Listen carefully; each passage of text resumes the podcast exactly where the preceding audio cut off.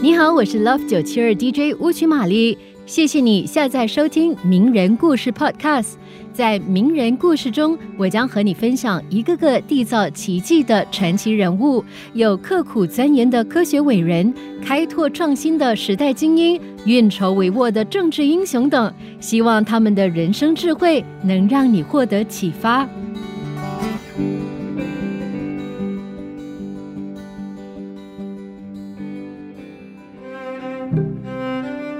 美国的首都是华盛顿，它位于大西洋岸的波托马克河畔。其实在1800年以前，美国并没有这样一座城市，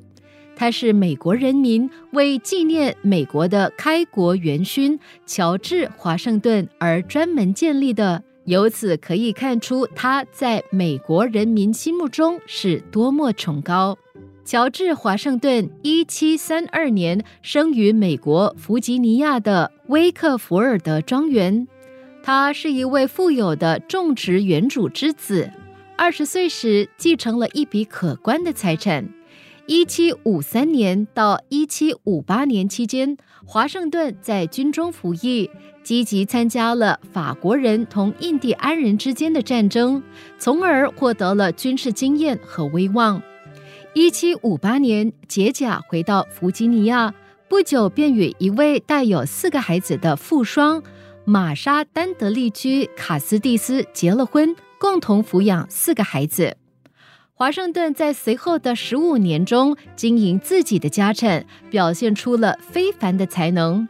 1774年，华盛顿被选为弗吉尼亚的一位代表去参加第1届大陆会议时，就已经成为美国殖民地中最大的富翁之一了。华盛顿不是一位主张独立的先驱者，但是1775年6月的第2届大陆会议却一致推选他来统帅大陆部队。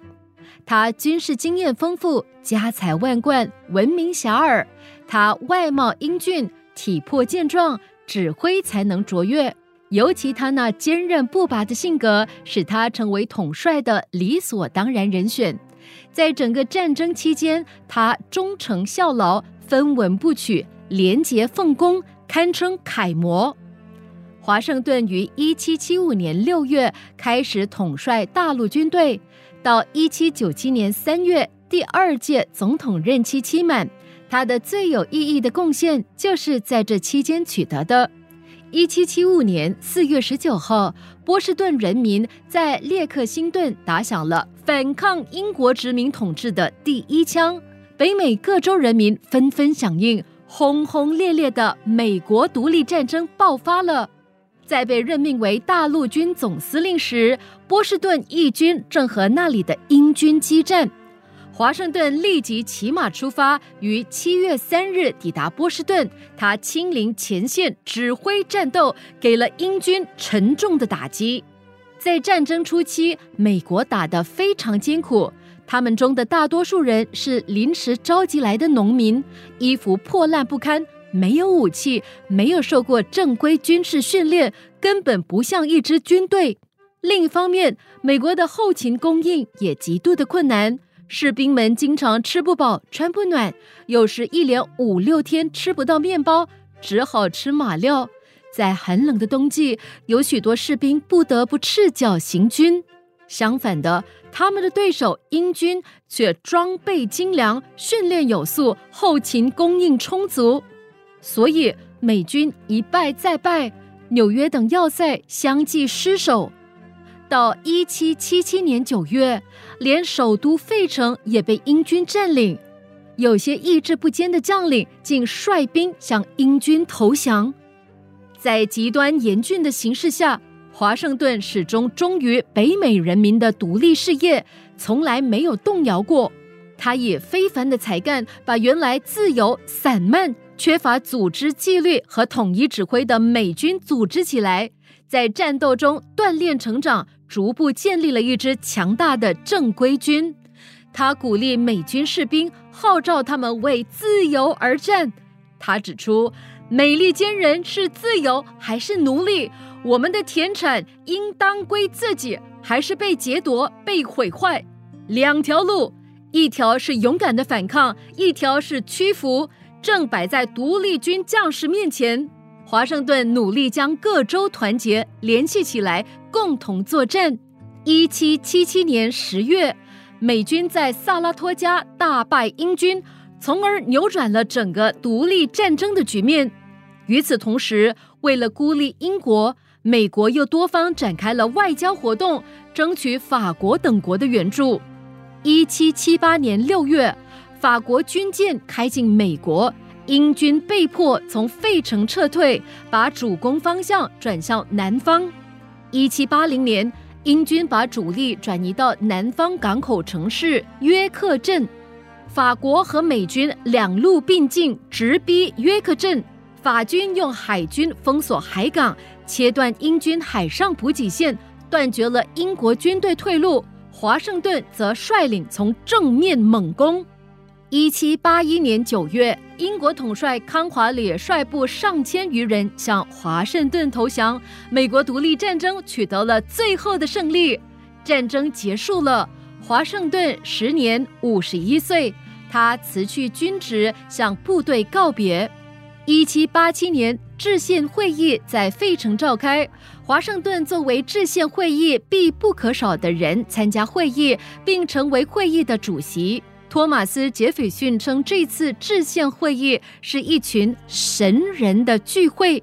在会议上，华盛顿竭尽全力用自己的威望和影响力，为代表们之间的相互沟通创造气氛，起到了平衡和协调的作用。最终，所有代表都同意将行政权力赋予一人，美利坚合众国的总统。制宪会议取得了巨大的成功。联邦宪法的通过揭开了华盛顿人生中新的一页。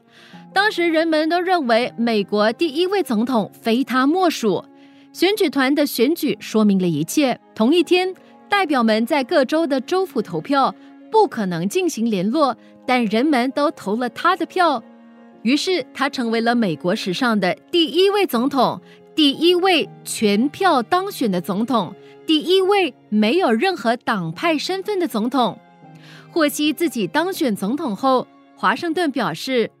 我将下定决心，别无他顾，竭尽全力为民效力，以期能在适当的时机尽早解除这一职务，使我再次隐退，以便在惊涛骇浪之后度过平静的晚年，以享天伦之乐。”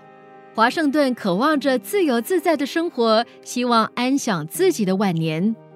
1797年3月3号，他等待已久的这一天到来了，这是他担任公职的最后一天。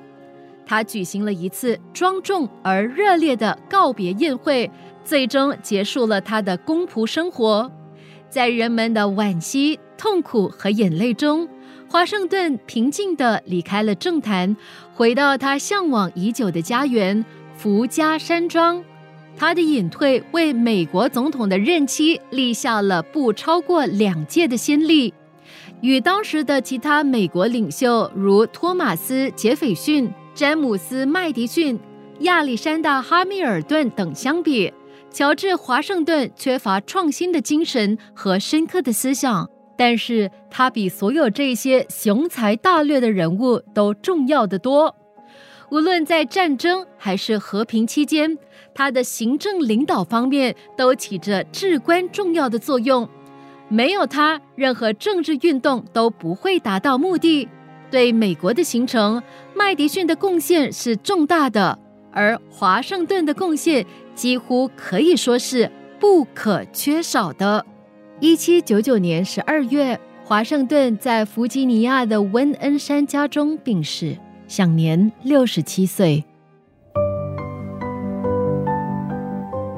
即刻上 Me Listen App 下载收听更多名人故事，你也可以在 Spotify 以及各大 Podcast 平台下载收听。